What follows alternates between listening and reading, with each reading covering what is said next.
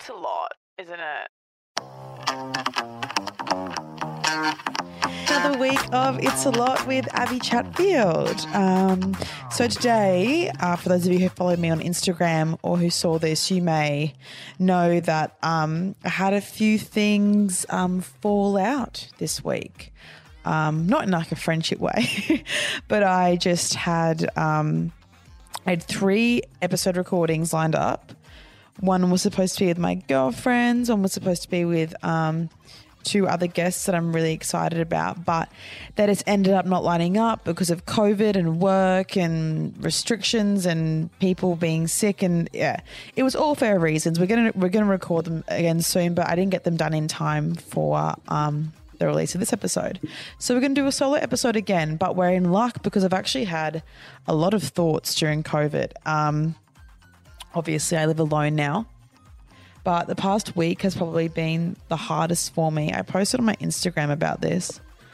Um, it's like getting it's getting very hard now. Like it, it's getting very difficult. I am like if I'm being brutally honest, and I really I it's so sweet when people DM me saying, Are you okay? It's so sweet when I get, you know, messages on Facebook or posts on Facebook and I really appreciate it when people ask I'm okay, but I'm not saying this for attention. I've you know, I, I know how to handle my mental health.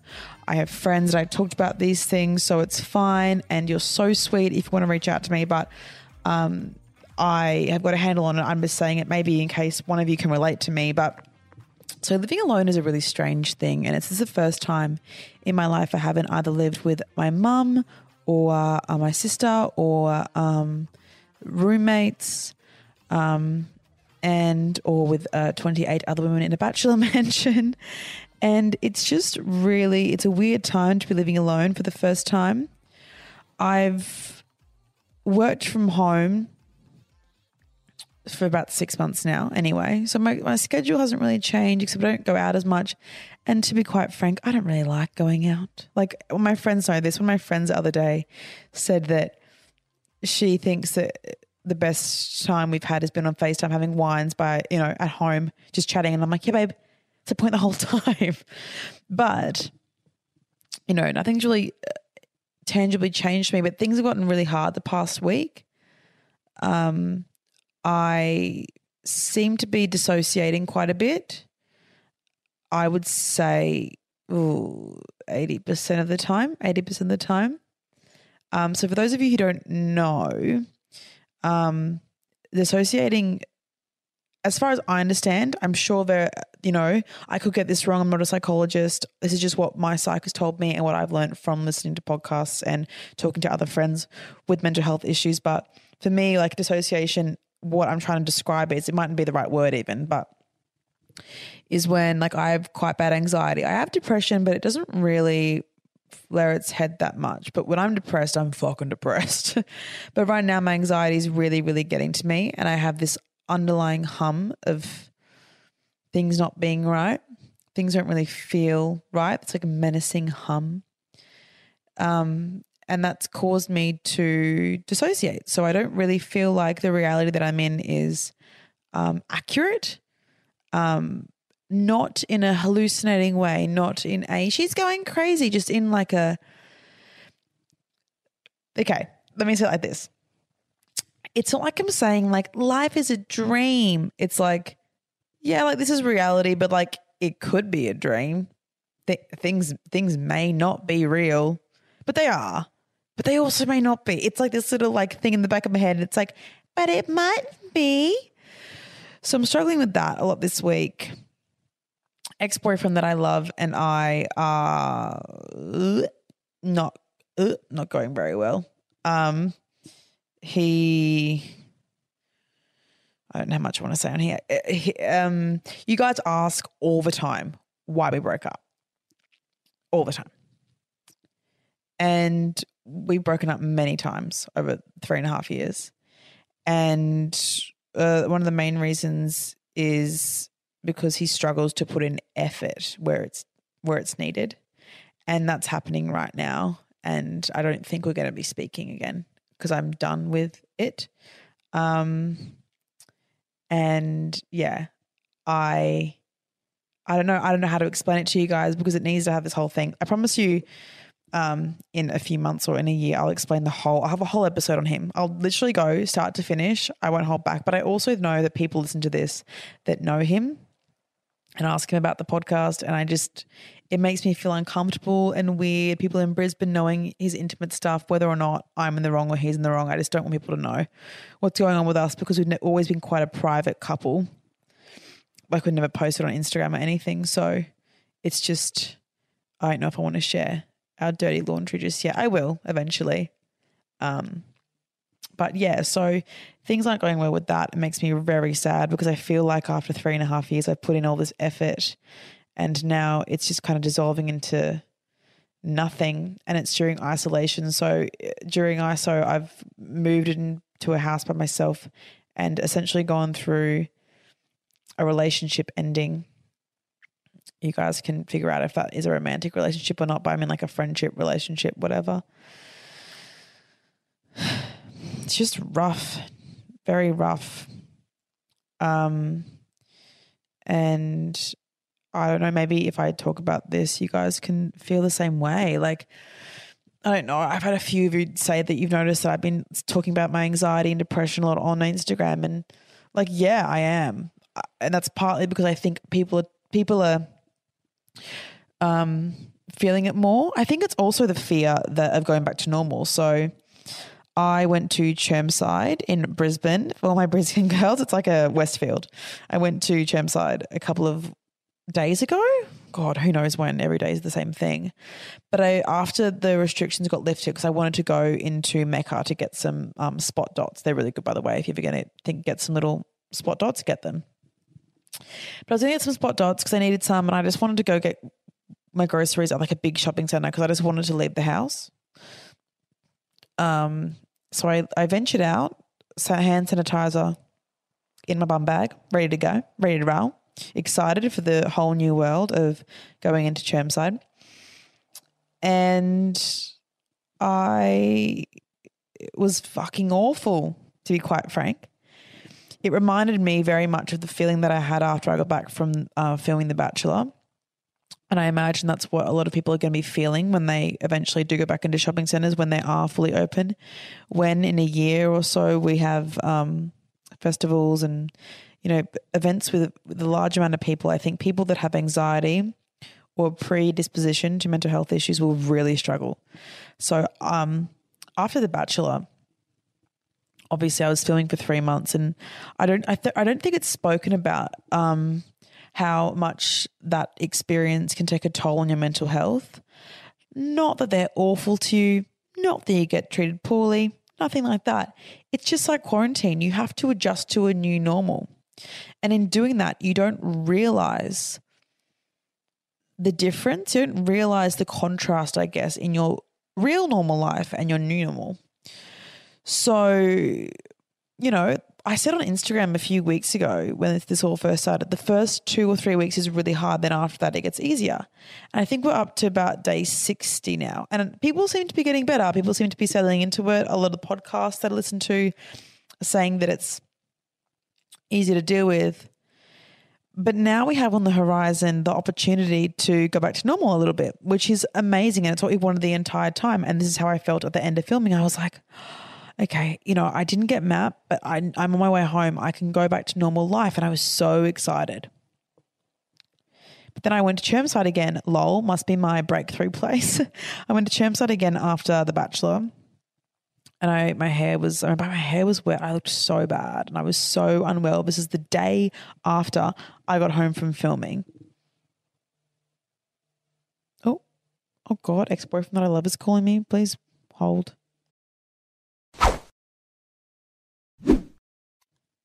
Oh God, we're back. All right, that was like a nine minute conversation. Oh God, wish I could tell you guys what happened. Anyway, I poured myself a glass of wine in the meantime, but oh yeah, I'm a nice Pinot Noir. But yeah, so I was at Chermside. I was super anxious, and I like saw someone from high school who's so lovely, and she was working at Chic, and I went and I was like, I was on The Bachelor. And then she was lovely. It was all good, but it was really overwhelming. And I felt like I was like overcome with like too much stimulus. And like, I felt for the first time in my life that I was like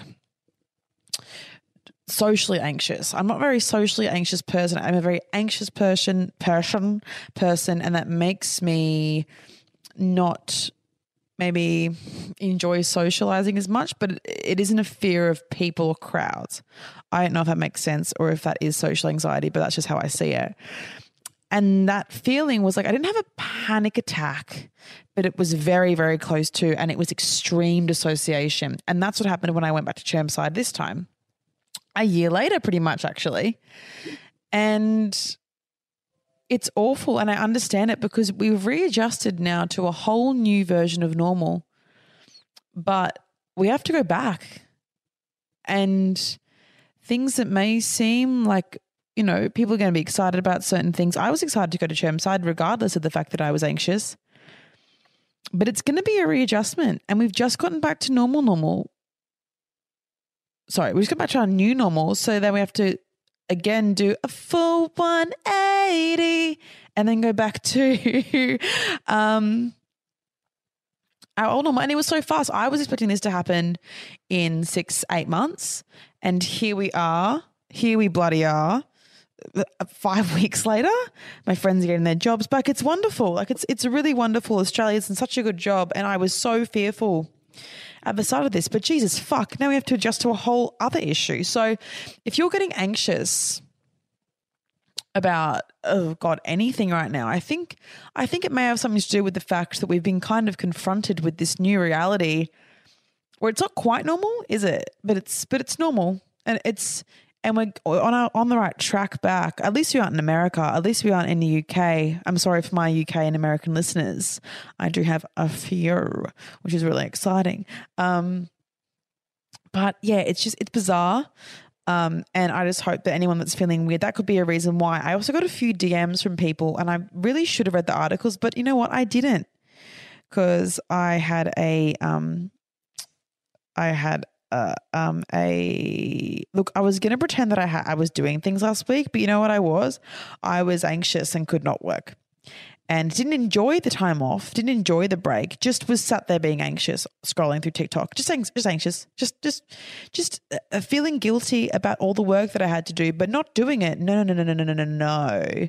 Anxiety. She's a cruel mistress. She would not let me do that work. She forced me to sit in front of the TV and think about the fact that you know someone I've loved for so long and I aren't speaking, and um also that I live alone and I feel, oh, not lonely. I just feel out of it. Um, and I may not see, you know, Christabel for a while, and this is my life now. But, God, what the fuck was I saying? It's, oh, I just, I just think there's going to be a whole other wave of people feeling really, really, really. Ang- oh, that's what I was saying. oh, sorry, guys.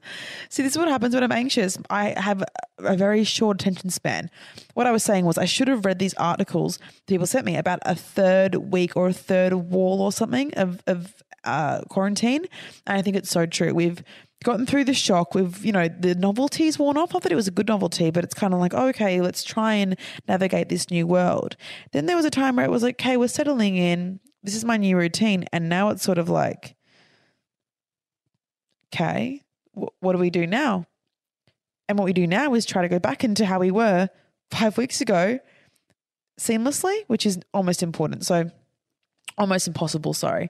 So, just if you're feeling guilty about not feeling good about quarantine ending, even though we know it's a logically good thing, but it's still, there's something wrong here.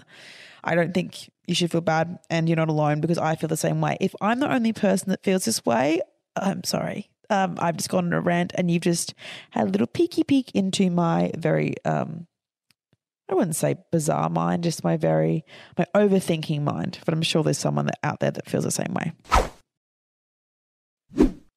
All right, let's do some uh, Q and A's. So usually we do like fucking. I'll do five or six of these on a solo app. But I have a lot of things to talk to you guys about. And you know how usually it goes like intro, what's been a lot this week, discussion, Q&A, blah, blah, blah, blah. No, we're going to do that with me. I'm my own guest. But there was one question that I that came into my uh, inbox that I really, really wanted to speak about because I spoke about it this week in the podcast group. If you haven't joined, go and join. Um, and I found it really interesting, and I wanted to kind of speak about it because I think it's a really good um, talking point. So the question is as follows: Hi, Abbie. Uh, here is a, my question for all the feminist queens, and that was supposed to be for my friends, but um, I mean, here I am. I'm could be the feminist queen to answer this, I guess. For context, recently I found out that I have HPV and have to get a biopsy. And while I know HPV is ridiculously common, it's hard to not feel like I did the wrong thing in the past and I keep beating myself up over it. Also, if you happen to be using people's names when you say the question, i'm oh, oh yeah, no worries, babe. Would always keep you anonymous. I always keep people anonymous unless I ask to be spoken about, which, like, if you want credit, girls, let me know. But sometimes, you know, so when it comes to self slut shaming, this is something that I uh, struggled with until like I still struggle with it a lot. Um, I have had STIs in the past. They were from a boyfriend. You can figure out who who um, may not have been the most faithful person, but you know, things happen. I've never gotten mad at a person for giving me an STI because it's like, well, you wouldn't knowingly go around giving someone an STI. If you do, you're a sociopath. Um, so, but when I've gotten STIs before, I've been like, I'm such a fucking idiot. And you do beat yourself up. You do. Um, but the way that I've thought about it and the way that I've heard it described a lot that kind of helped me when it comes to STIs specifically is that if you get the flu, if you're at work and someone is irresponsible enough, and this is very apt, if someone is irresponsible enough to come into work when they have influenza A, not just like a cold, like the flu, and you sit next to them and you get the flu, that's not your fault. You don't think, oh God, I should have not gone to work that day. Oh, I should have not spoken to that person. I should have, you know, sanitized my entire desk, which, like, in COVID times, yes, that's normal to think. But in normal times, guys, remember, it wasn't normal to think that. Um, you know, I should have worn a face mask. I should have, I should have protected myself. That's not what you think. And it's because there's this inherent shame around sex that we think, well, it's my fault. It's no one's fault unless the person knew they had HPV. But keep in mind that person who got HPV or chlamydia or gonorrhea or herpes, they also got it from someone. So there was a time where if they knew, they've been as equally shocked as you and in the same position as you, or they most likely do not know. Because I don't think there are people that exist that would purposefully go around giving out STIs. There are people that absolutely Absolutely. But I don't think that it's common for someone to be like, oh, I've got chlamydia. Let me raw dog half of the world. Like, that's not a thing. So, yes, safe sex is important. Yes. Yes, use condoms. But we can't sit here pretending that everyone uses a condom 100% of the time and we are 100% effective and we don't slip up sometimes.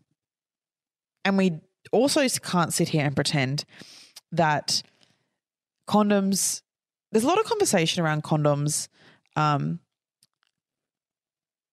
making sex better, like making sex worse for men, right? It's like, oh, well, the guy doesn't want to wear a condom.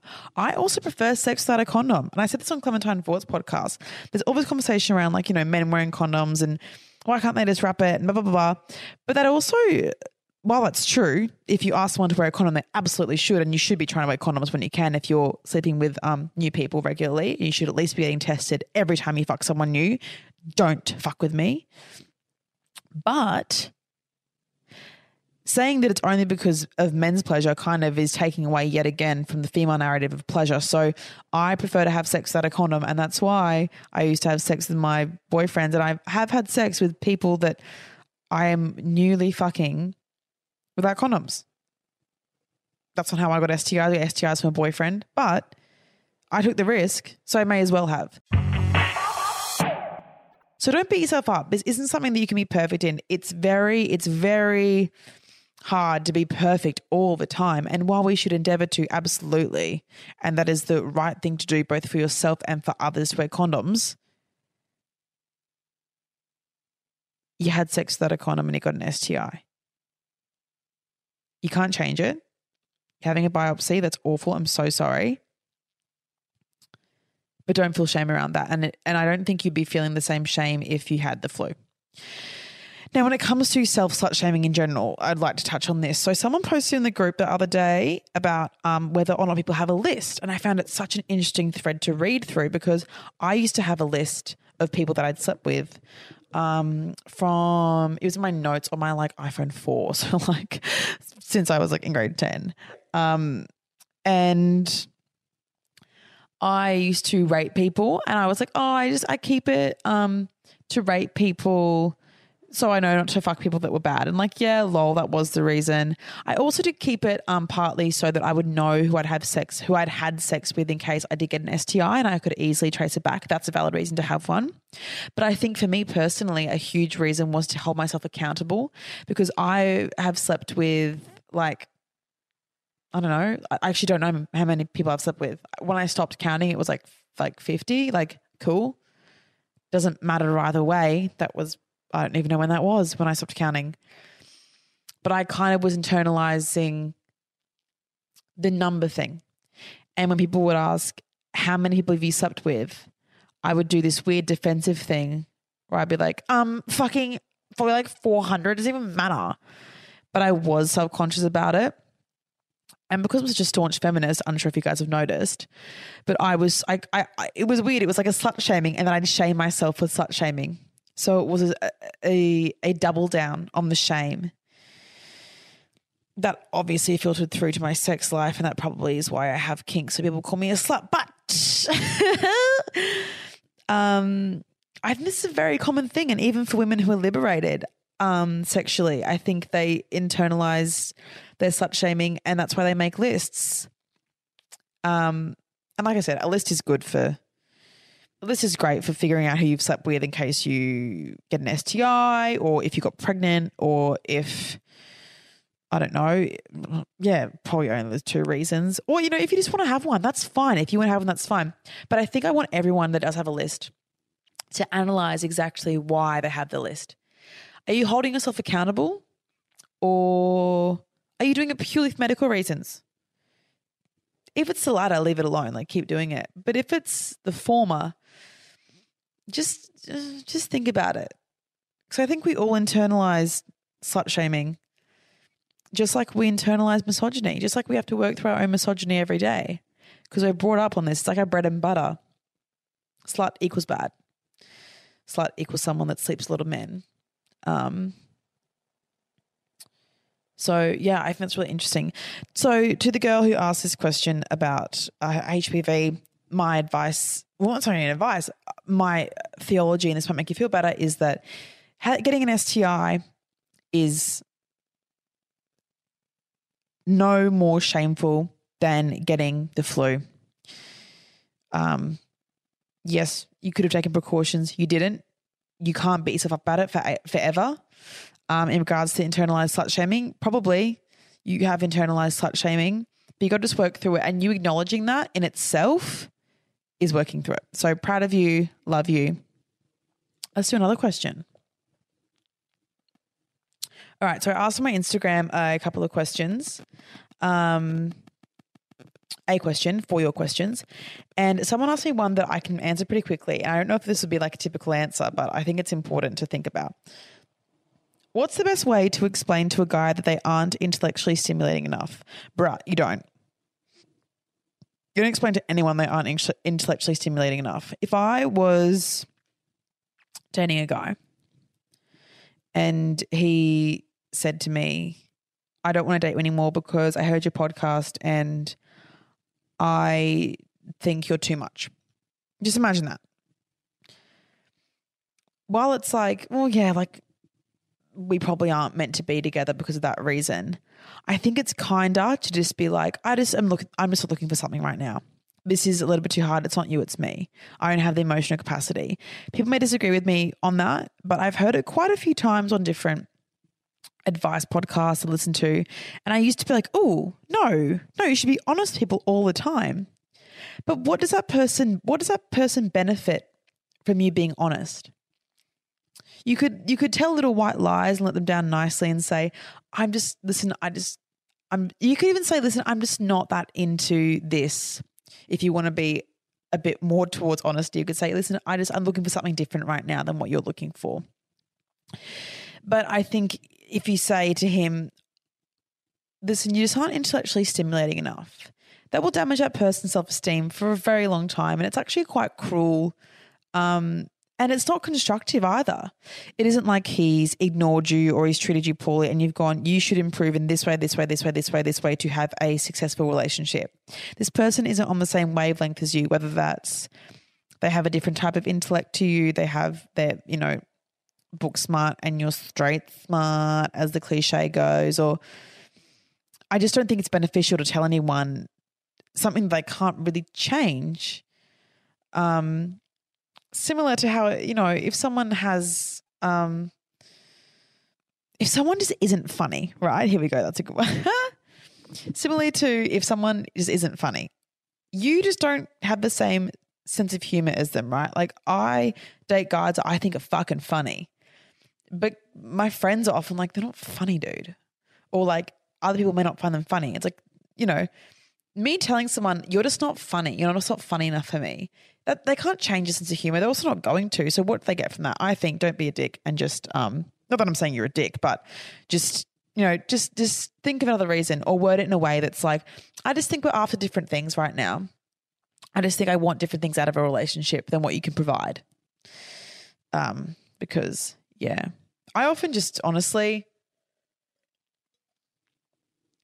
unless you've been dating for like, you know, a serious relationship, if you've gone a few like COVID dates, just just just be like, listen, I just don't think this is this is working out for me. I'm really sorry. If I ask why, just be like, I really don't think it'll help you to hear why. That could be bad advice, but I just think it's better to be. I think sometimes being kind and being um sympathetic to someone's emotions and trying to figure out how you can better that person or not is more important than just being honest. Being honest is very important, but I think you can you can choose to not be brutally honest, to not be hurtful. You know, little white lies, little white lies are okay. They're so okay. All right. So, the next thing I want to speak about this is my discussion section of the podcast. I have two topics that I would really like to speak about. Um, and the first is I posted on my Instagram about this will be a quick one, but I posted about this tweet and it said, Sorry, but straight men being polyamorous or into BDSM is probably the least radical thing in the world, and I'm inherently suspicious of them all. For most of history, men were encouraged and sanctioned to both have more than one partner and to use violence against women. And I just put thoughts because I actually I, I read it, and my initial response was my initial sex positive, defensive of the kink community, defensive of um, BDSM culture and equating that with pure violence, that I was like, no.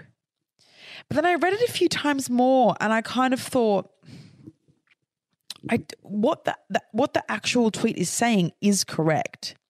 Men have been encouraged and sanctioned to have more than one partner, while women have been forced forced have been only socially permitted to have one partner in their entire life, marry a virgin. In if we're going back, back, back, back, back, back. I mean the 1950s. Always men have been encouraged to cheat, and even now, like people, men, men cheat. Men cheating is seen as more acceptable as women ch- than women cheating. I think there's a new study done though that more women cheat than men, but don't quote me on that. But I think I heard that on a podcast maybe in America. Um, a lot of you replied saying it's a total misconception of BDSM. And yep, I agree. I think what is implied there is that BDSM equals pure violence. Um, but I understand what is being said. So let's do it one more time. Being polyamorous or into BDSM is the least radical thing in the world. I agree with that part of the statement. I think it is 100% the least radical thing in the world. A man being into be polyamorous, which has been encouraged um, and is still encouraged today, which is fine. Like being poly, great. We did a whole episode about open relationships. I don't think this is shaming either of these things. I think it's saying they aren't radical, which is true. And being into BDSM, being into BDSM, men, there is still a pervasive culture of violence against women. Um, that does not equal BDSM, but oh god, I don't know. It's a fine line. I'm really. This is why I asked for your thoughts because I really, I really struggled with it. Um, I think being inherently suspicious of guys that say straight up they're into BDSM. I think poly is a whole different thing. I think poly we need to put that to the side um, because poly isn't being open and, and open isn't being monogamish. You know, they're different. They're different words, but. I also am inherently suspicious of men that say they're into BDSM that I've just met. I don't discount their kinks. I don't think they're bad people, I asked them a few questions. Um, and to be quite frank, because I'm 24, turning 25 in a month, you are a lot of the men that I sleep with are like early 30s or, you know, they're quite young relatively. So they'll be like, yeah, like I like to choke girls during sex. And it's not BDSM. It's an aspect of BDSM, but wanting to slap me in the face during sex isn't really BDSM. Um, from my understanding and my experience, um, BDSM and a Dom sub relationship is a lot to do with taking care of the sub. And it is so consent based. It is so thought out. It is so considered. It is so, it's for the sub's pleasure always. And that is reinforced. And that is evident in aftercare. So, aftercare, for those who don't know, after you have a, in a session with someone who is a Dom, if you're a sub, and the Dom also gets some care, like some gentle care. It isn't just come over, tie me up, fuck me in the ass, and then bye. There's aftercare if both parties want it to show that mutual respect and care for one another. It isn't just a random dude. It isn't just a Kyle taking you home, choking you, slapping your ass, um, un- unconsensually choking you and slapping your ass, and then going, "Yeah, I fucking love BDSM." That's Kyle taking out his anger against women. So that's that. Um, with that, I am going to get a Dom on the podcast and I will talk about this with him. Um, and I just thought it was a really, really interesting thought. So if you have any thoughts about that, can you please add yourself into the podcast group if you aren't there already and have a discussion because I am on the fence. I understand one side of it, I understand the other side of it. I think it depends where this person came from. It depends if they are sex positive or if they're trying to shame BDSM. I think the intent is really important here. Now, the next thing I want to speak about. God, that's just I'm just rattling off topics. The next thing that I wanted to talk about was something that I posted about my Instagram and I got a fair bit of response. Um, basically, sips wine. I've been getting a few messages lately um, from people, mainly, well, look, I'm going to say all women. It's all women. It could be men, though. Men, men will do it. I'm not going to discount a man from doing this, but it's mainly women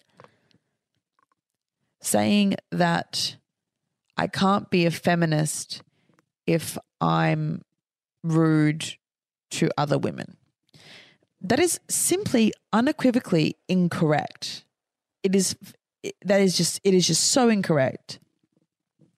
I think people who have a, a fundamental misunderstanding of feminism think that they can say you aren't a feminist, you aren't actually a feminist because you were mean to that woman once, and they want to try and tear feminism down. They think they've done something there, but they haven't.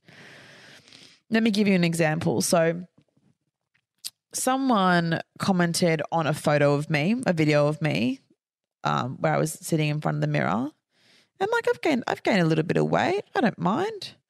gained a bit of weight, still looking cute. My body's changing throughout COVID. I'm also getting a bit older. Um, I look cute. Like, I have my body. But someone commented and said that. Oh, God, let me get it up.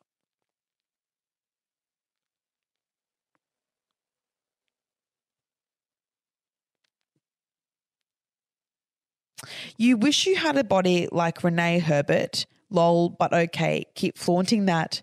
And this is the best part quote unquote body. Body was in quotation marks. Eh. You're that Crystalia eh thing. Let's just dissect the initial comment. So they said, You wish you had a body like Renee Herbert. I don't know who Renee Herbert is. I had to click on her and I was like, Oh, she's, is she one of those twins? Cute. She's hot, gorgeous. She's gorgeous. Don't know who she is, so I can't wish I had a body like her. Um, but keep flaunting that quote unquote body. In this in this fucking post, I have a dress, a long sleeve dress on, so I'm not even like flaunting my body really. Um. Uh, I also can't wish that I had a body like anyone else because I physically cannot change my bone structure. I can't change the way that I put on weight. I also do a lot of work mentally to purposefully not shame myself and not compare myself to other women. So that that comment alone is so damaging to other women who are looking at photos of me and being like, Abbie has a good body. And there are so many of you that are lovely that message me that. I also am a size eight, so I'm a conventionally um I'm a fucking, I hate saying this, but I'm a quote unquote conventionally attractive size. Fat phobic, a bullshit. But you know what I'm trying to say there. The bullshit that perpetuates throughout society. I am in, I'm very very solidly in that category, right? So I'm a size eight, and this person is saying that I shouldn't flaunt my quote unquote body as my body isn't real or is so disgusting that it needs quotation marks. And they think that I want to look like Renee Herbert, no matter who she is. Anyway, I replied and I said, I don't know who that is. I don't wish I had a body like anyone. I don't wish I looked like anyone except for me when I'm healthy and happy. Imagine trying to pit strangers against each other because you're insecure and you want to project that insecurity into others. So obviously, this person, that person wants to look like Renee Herbert and is just commenting saying, You want to look like Renee Herbert? No, I don't. I don't know who that is. I've never mentioned that person in my life. Anyway, it continues. They replied and said, I just want you to be your healthiest. You can get more toned. The choice is yours. Hey, hey, toned Ariana is her fucking Instagram name. How the fuck do you know if I'm healthy? Don't fucking Trojan horse me with some fat phobic bullshit saying that you want me to be at my healthiest and you're only looking out for me. It's that same fucking narrative that perpetuates throughout all of society saying that women who are bigger than a fucking size six are not healthy and everyone's just worried about them. No, you're not. No, you're fucking not. You're uncomfortable with women being happy in their bodies regardless of size, you fuckwit. Sorry, I'm getting a bit angry. then some of you came in, defended me, love you all. I then replied, sorry, they then replied saying, there's no harm in saying someone can be healthier. Yeah, I could be healthier. I absolutely could be healthier. I also could not get joy from food, which is one of the main things bringing me joy right now during lockdown. I could I could be healthier. I could exercise more. Um, I could. Absolutely, I could. But why the fuck do you care what I'm doing? I don't know who you are. You're a troll account. I have no idea who you are. And when you're commenting things like that, every other woman who sees that, who is my size or any larger, which is most of the fucking population, they'll see that and think, they may think I want to look like Renee Herbert, but they also will think, well, that person thinks Abbie isn't attractive, so I can't be attractive. And this is the same issue that I had when there were all those comments on the Daily Mail article about me. This is the same issue that I continue to have when people tell me to Photoshop my photos, when people tell me that I'm that I'm too big or that I was fat, and that's why I know I've gotten once that I was too fat for Matt and Chelsie's fitter and all this fucking bullshit of pitting women against each other. So I finally commented and I said, Bro, I literally have abs, which I do, but it wouldn't matter if I didn't have fucking abs. You still shouldn't comment body, but like, it's just so confusing. Bro, I literally have abs. I don't know why the fuck you're commenting, but you're a cunt. Eh, they are a cunt. Um, so that was the exchange that I had. Then I fucking get a I got fucking two DMs. I know if one person said I can't be a feminist. One person said she was disappointed in the fact that I had called someone a cunt. Um, and another person said that, hey, how do you call yourself a feminist if you're calling another woman a cunt? Um, because this person is a cunt and they're also perpetuating patriarchal standards. Sorry, they're perpetuating they're perpetuating the patriarch eh, eh, eh, the patriarchus. They are perpetuating the patriarchy and they're making me adhere to patriarchal standards of beauty. What the fuck are you talking about? That person is a cunt. I also do not owe them emotional labor in any way, shape, or form. I shouldn't have to explain to them or educate them why that is wrong. They are commenting that and they know that is wrong. They know why that is wrong. They may not understand the, the depths of it, they may not understand the intricacies of it, but they know it's wrong on some level. 100%. 100%. So, me commenting back, you're a cunt, is valid. And if you don't agree, if you would have handled it differently, that's fine. But this is how I handle and how I bite back after being trolled for a fucking year straight. Imagine doing anything, like literally anything on the internet and and I always get a response of someone being a contrarian. At the, at, at the best, a contrarian, at the worst, abusive. So I'm over explaining calmly to people. I'm over being fucking meek and polite and nice. Not that I ever really am, but mm. I'm over being being calm and educational and not being hysterical and not getting angry because women shouldn't be angry. They should just let everyone explain their points and let them listen. No, women have fucking listened for too long. I'm sick of this fucking narrative that women have to be polite. We don't have to be polite. If someone is being rude to you, you have every right to say to them, you're being a dick. You're being a cunt. Cunt might have been an aggressive word, but I'm from Queensland. So that's kind of the same as being a dick. And they also were being a cunt.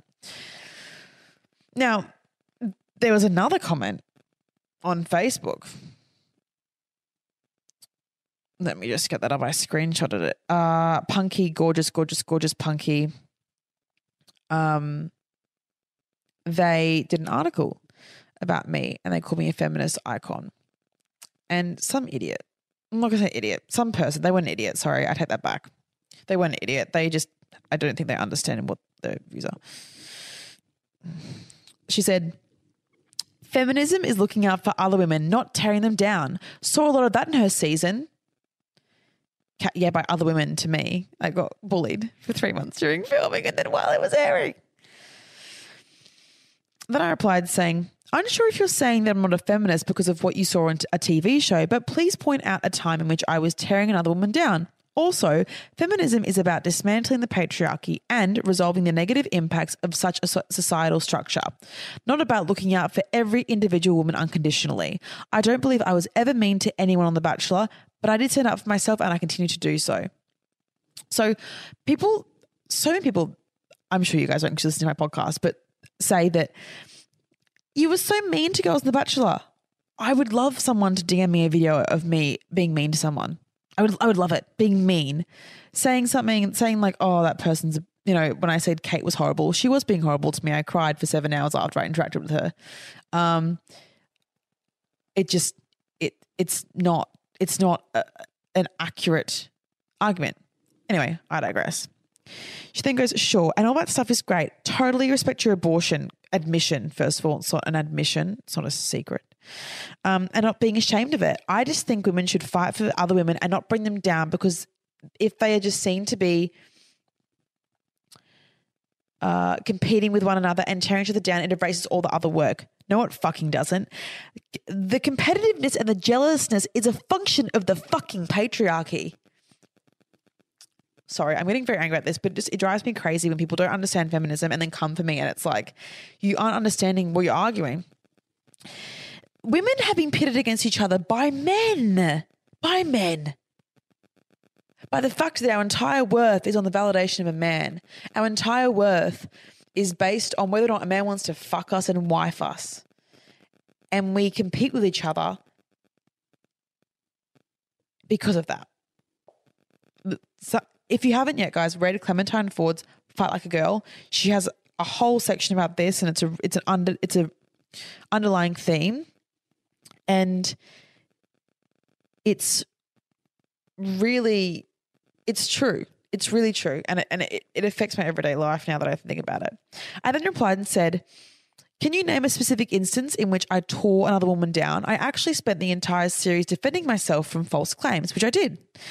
I never did anything mean. Jen goes, Well, gosh, I didn't take notes on the series, but if you really want one example that didn't really promote the sisterhood, first of all, shut up. I guess running to a man to tell him what that other girl said about him is a bit catty. Didn't run to the man.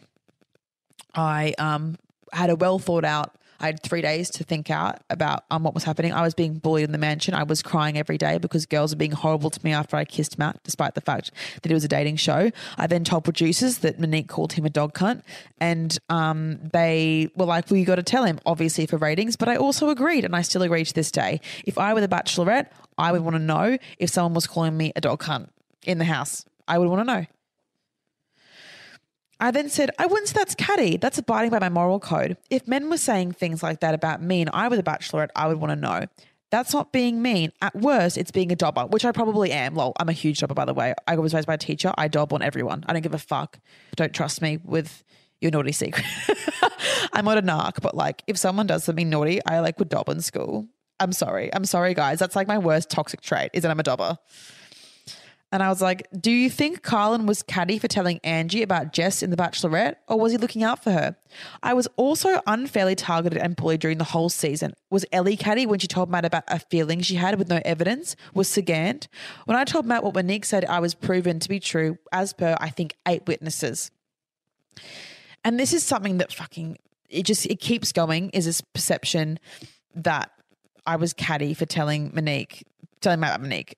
It wasn't catty. Elly did the same thing. No one seemed to care because she wasn't sexual. Sogand did the same thing. No one seemed to care because she wasn't, because everyone was just like, she's crazy. She's crazy. She wasn't a real contender in their eyes. It's a whole other conversation. Sogand and I are fine now, by the way. So I'm not having a go at Sogand. That's just how people saw her. But when Carlin did it, it was romantic. And it was. I think Carlin did the right thing. I love Carlin and Angie. I fucking love Carlin and Angie. I think they're great. But when I did it, it was catty. So who's tearing women down now? And that comment made me run on Instagram because I was like, I don't have to be nice to women who are being horrible to me because I'm a feminist. The sisterhood doesn't exist with women who I've known for three weeks who are bullying me to the point of me having sleeping pills all day so I am awake for only dinner. What? It happened two times where I was so sad. I would call my mum and I would sob on the phone. I would cry. I would cry every day during filming because of how isolated I was. The only girls who were nice to me were, there were probably like three or four of them. You guys saw all the editing. You guys saw all the complaints about me. Why the fuck could I be nice to people who are mean to me? I'm not here to be polite to people who are trying to tear me down. I'm not going to be a pushover because I'm a feminist. My goal as a feminist is to dismantle the patriarchy. The patriarchy negatively affects women, men, and non binary people, and all other genders that there are. The patriarchy is the reason for the competitiveness and quote unquote cattiness that you hate so much.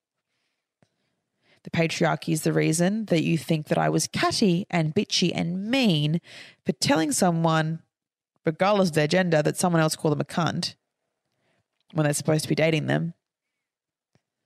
But when you see a man do it, you think it's romantic and you don't have a comeback for that. You think that I'm being ridiculous. And when I ask you for evidence of me being mean, you can't bring it. I don't owe anyone politeness. I I say this time and time again.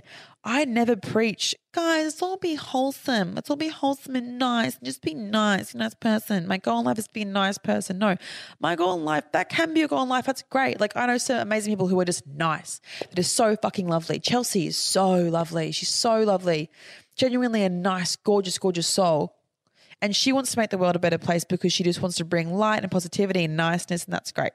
I'm trying to make a difference to the world by being confrontational and by talking about things that affect me and by standing up for myself and for other women and for men who are affected by the patriarchy. I'm not here to be polite. I'm not here to back down when someone's mean to me. And individual women do not automatically deserve my respect, trust, or politeness simply because they're a woman. Isn't that the whole issue that anti feminists have with feminism? That all you care about is women being right all the time? That's completely incorrect. There are, I love women. I love women. I will always believe women. That I know is true. I will always believe women about sexual assault until proven otherwise. I will always analyze my distaste of women, whether or not it's because I am you know, having internalized misogyny or I'm jealous of that woman. But I will not automatically support women. If I was going to do that, I would support Kaitlin Bennett, if you guys know who that is. Um, I would support Pauline Hanson. If I met Pauline Hanson, I would go toe to toe. If I met Kaitlin Bennett, I would go off on her. You know why? Because they're perpetuating patriarchal structures and myths. And they are harmful to society. They are reinforcing the patriarchy, they are not dismantling it. Women coming after me for being overly sexual are reinforcing the patriarchy, not dismantling it. Me calling people out for being rude on Instagram about my weight is dismantling the patriarchy. Someone commenting on my weight is reinforcing the patriarchy. It isn't that hard to understand. Patriarchy affects men and women and non binary people for the millionth time. I'm going to try to do my best to help all of the genders, not just women. It's also okay to not like certain women just because you don't like them or get along with them. Don't be rude to them. Don't be mean to them. Don't shame them. But I've also seen a bit of rhetoric online, on Reddit even, saying, you know, you can't just dislike someone if you're a woman, if you're a feminist. You can. As long as you analyze why you don't like the person. Someone sent me a really, really beautiful quote. Um, her name was um, Kira. I think it was Kira Murphy. And I wanted to read it out and I asked her if I could say her name because it was a really, really amazing DM that I got after I posted about women being nice to each other. And I wanted to leave it on this note. The enemy of feminism isn't men. It's patriarchy, and patriarchy is not men. It's a system. And women can support the system of patriarchy just as men can support the fight for gender equality. And that was by Justine Musk. That is the fundamental core of understanding what feminism in is. Feminism is, sorry. She also sent me a second quote that was equally as relevant that I found so, so great. That said, Stop teaching girls that being nice is more important than having a voice. And that is my entire uh, mantra. I'm not going to be nice to you if you're perpetuating a negative stereotype or the patriarchy, or if you're being racist or transphobic or homophobic or anything like that. I'm going to try my best to make you shut up. And if me telling if my way that day of telling you that what you're saying is wrong is calling you a cunt, I'm allowed to do that. Just as women of color, people of color don't need to explain why the fuck you're being racist. They don't owe you that emotional labor. Women don't owe other women emotional labor as to why they are upholding patriarchal structures. It's great if you have the emotional labor, if you have the emotional capacity. Yeah, do that if you have the capacity. But it's also pretty fucking easy to Google. Why is telling a woman she's fat sexist? Eh. All right, my final thing I want to talk about, and this is the um the creme de la creme of my rant. God, I'm very angry today, guys. I'm really sorry. I just, I mean, no, I'm not sorry. I've got a voice. I'm a strong woman. I just, there's so much going on. Um. So, okay.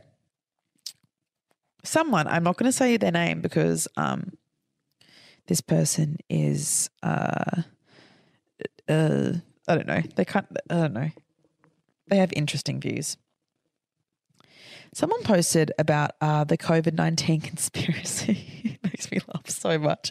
It's so fucking dumb. It's so dumb. It's so dumb. It's so dumb. And they posted this um, this quote. Our government is now telling us that we can get the COVID 19 virus, recover from it, but still not be immune. However, simultaneously, they're telling us that a vaccine containing the same exact virus, the one they claim they still don't understand, is going to give us that immunity and make us safe. You don't need to be a scientist to see what's really going on here. Really, dude? Really? The last two remaining brain cells have left the building.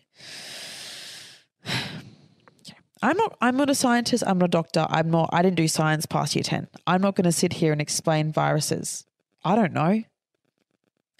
What I do know is the reason why they're saying we don't understand the virus and that you can get the virus and you may not be immune is simply because we don't have the fucking data. We're dealing with an international pandemic right now where there are tens of thousands of people dying daily internationally. We are in panic mode. This came on so quickly, this came on so fast. We don't know. This person also shared uh, a documentary called Plandemic, which I didn't bother watching because you know why? I have better things to do. I'm also very busy with work and I don't want to spend my time digesting conspiracy theories, particularly ones that have puns in their name. like, what? Ooh, pandemic. And I think that's honestly why a lot of people believe it because they're like, ooh, it makes sense. Pandemic, pandemic. It makes sense. It's all coming together. And it's like, it's done. Um, So I listened to, uh, I recommend this podcast all the time. Also, because I find the host wildly attractive. Um, Matt is confused. Um, and he is doing a quarantine series. I recommended it um, a couple of weeks ago.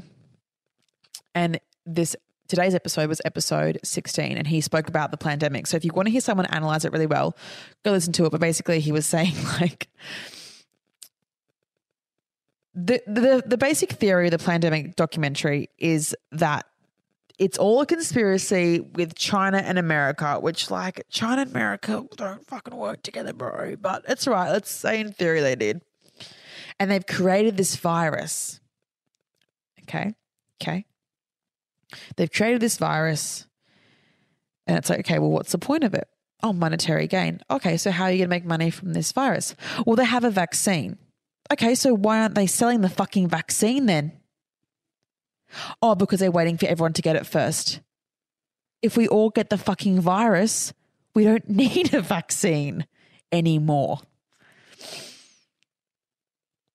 The time to release a vaccine was six weeks ago then you would have gotten premium. People would have paid anything for a vaccine, but they don't have a vaccine because it wasn't created in a lab. It was an evolutionary virus via bat in a wet market. Cross species viruses happen all the time.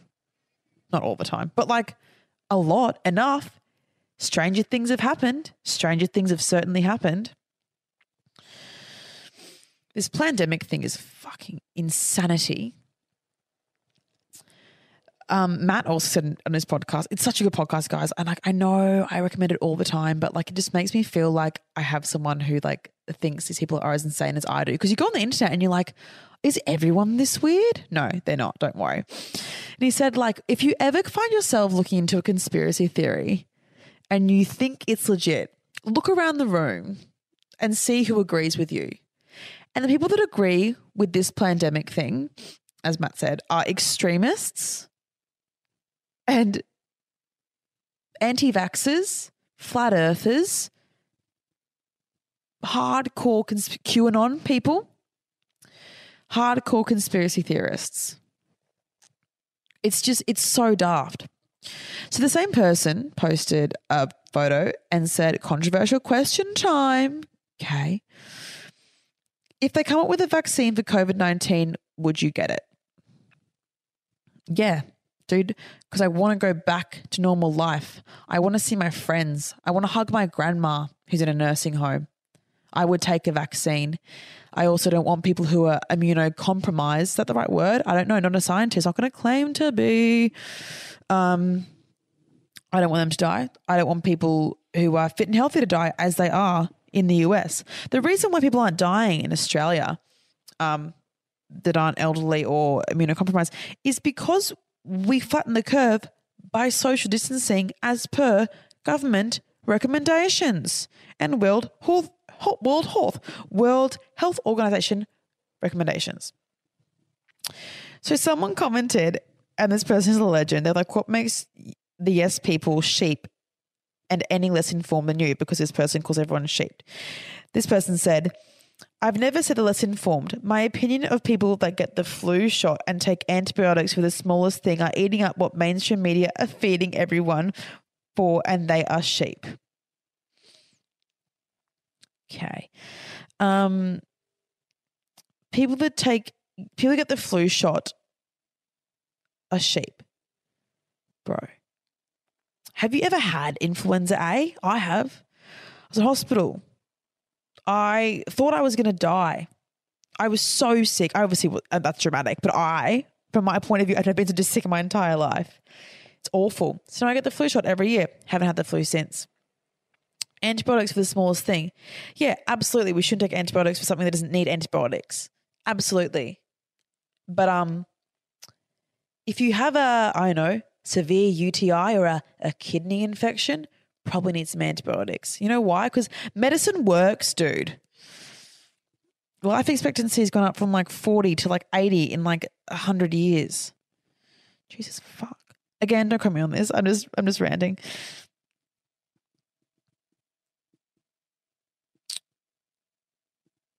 Someone else commented and said, I'm really glad you've asked this question because it can lead to positive conversations. True.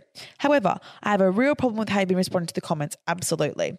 To the people who have said no, you replied amen with a clap emoji. But to people who have said they will get it, even ones who have spoke about research and needing proof, you replied almost sarcastically. Unsure that's how you meant it, but that's how it comes across. And predominantly with a sheep emoji. The sheep emoji kills me because it's like the conspiracy theorists, like, it's their reply when they have nothing else to say.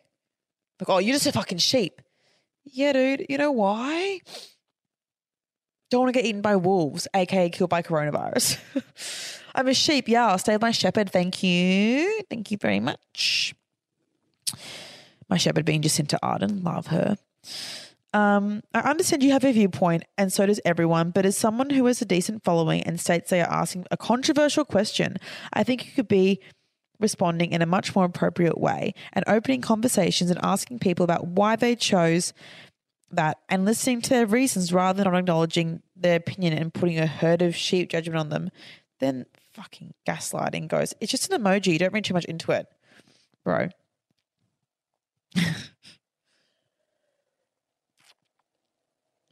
How good is gaslighting people in writing? and not realizing that you're doing it. When someone questions you with a well thought out comment and you reply saying, You're taking it the wrong way.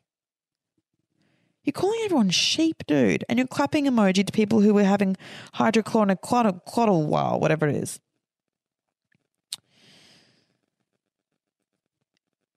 He also said, oh, sorry, this person also said that under 100 people have died in Australia and they've all been elderly. Yep, true. You know why? Because we haven't let the we haven't let the virus get out of control, um, and we have the resources to take care of people that need it. In New York, there are twenty year old healthy twenty year olds dying in a few days. While that is a point that I can make, there is also another point here. It's called fucking empathy.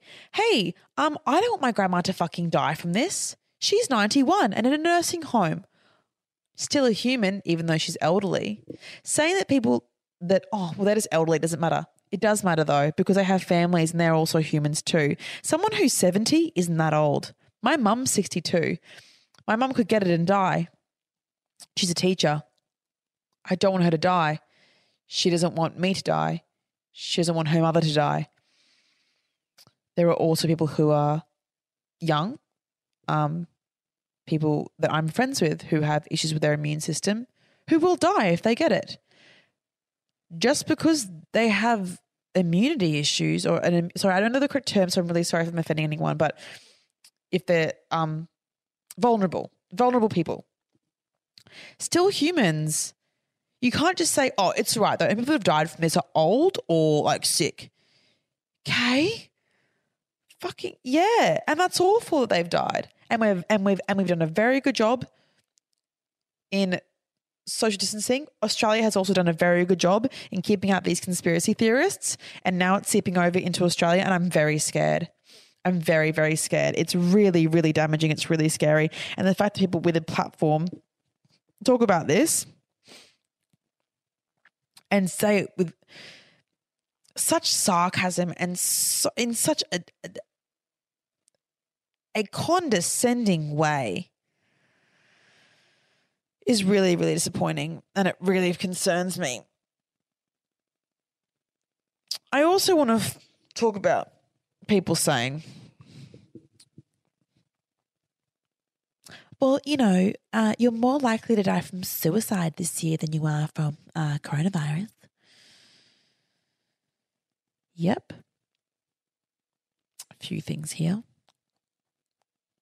First and foremost, uh, the coronavirus is a uh, pandemic that is altering the way that we live our lives. It could affect anyone and everyone, regardless of health history, as we've seen in every other country.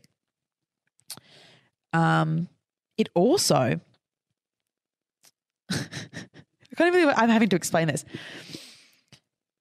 A contagious virus that has a pretty much vertical curve internationally, not in Australia, but internationally, in cases and deaths, still two months in, three months in, when it became really, really prevalent. Um, it's gonna, it's increasing, dude. It's uncontained. That's scary. The amount of suicides a year is awful. I have been suicidal. I have attempted to commit suicide. But that isn't the same as a contagious disease. That isn't changing the way that we live. That isn't ruining economies. It's horrendous. But it's it's not the same. It's it's like comparing apples and oranges. It's a different kind of morbid. It's a different kind of horrible, horrible. Secondly, so what we're supposed to just go out and like hang out with everyone and not really care about the virus. Um, when it comes to suicide, if we're going to use that as an example, um, we and the government try to. There are maybe not arguably the, the best precautions in place, but there are resources that try to prevent suicide. For example, Lifeline. Lifeline is a reason why I didn't commit suicide because I saw a sign and I called Lifeline and, and they called an ambulance for me. There are preventative measures. There are people that go to psychologists. There are people that are on medication for their mental health issues that will lead to suicide.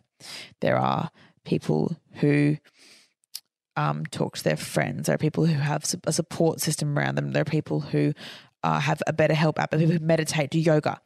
These are all ways to control the number of suicides that we have per year.